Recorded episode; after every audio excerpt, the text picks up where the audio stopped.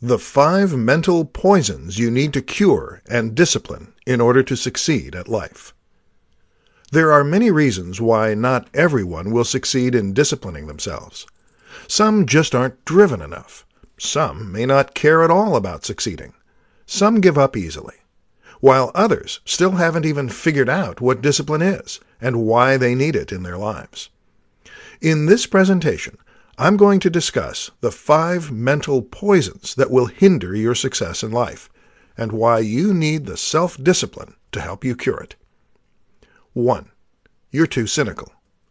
It's okay to ask questions, but being cynical is on another level altogether.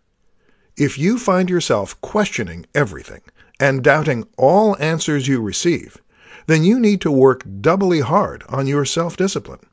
You need to start trusting and believing in other people. Otherwise, your cynicism will be detrimental to your self-discipline. 2. You're too negative. If you always see the negative side of things, you're never going to get anywhere. You have to lighten up and acknowledge the positive aspects too. There are always two sides to a coin, you know. 3.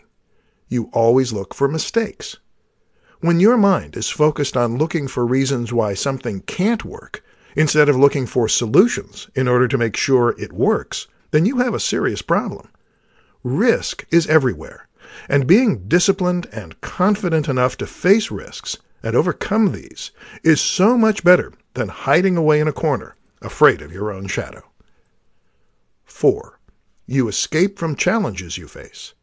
Oh yes, the sweet escape. It's so easy to hide your face away from challenges and failures, and instead turn to activities that bring you short-term happiness. Achieving long-term goals takes a lot of discipline. And if you crumble every time you face something difficult, then nothing good may ever come your way. 5.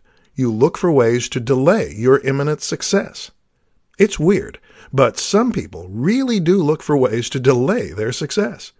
It might be because they want to keep the status quo, and they're afraid of change. But if you worked so hard to meet your goals, and you're so close to achieving them, then you need to bring forth even more self-discipline to see your end goals come to fruition.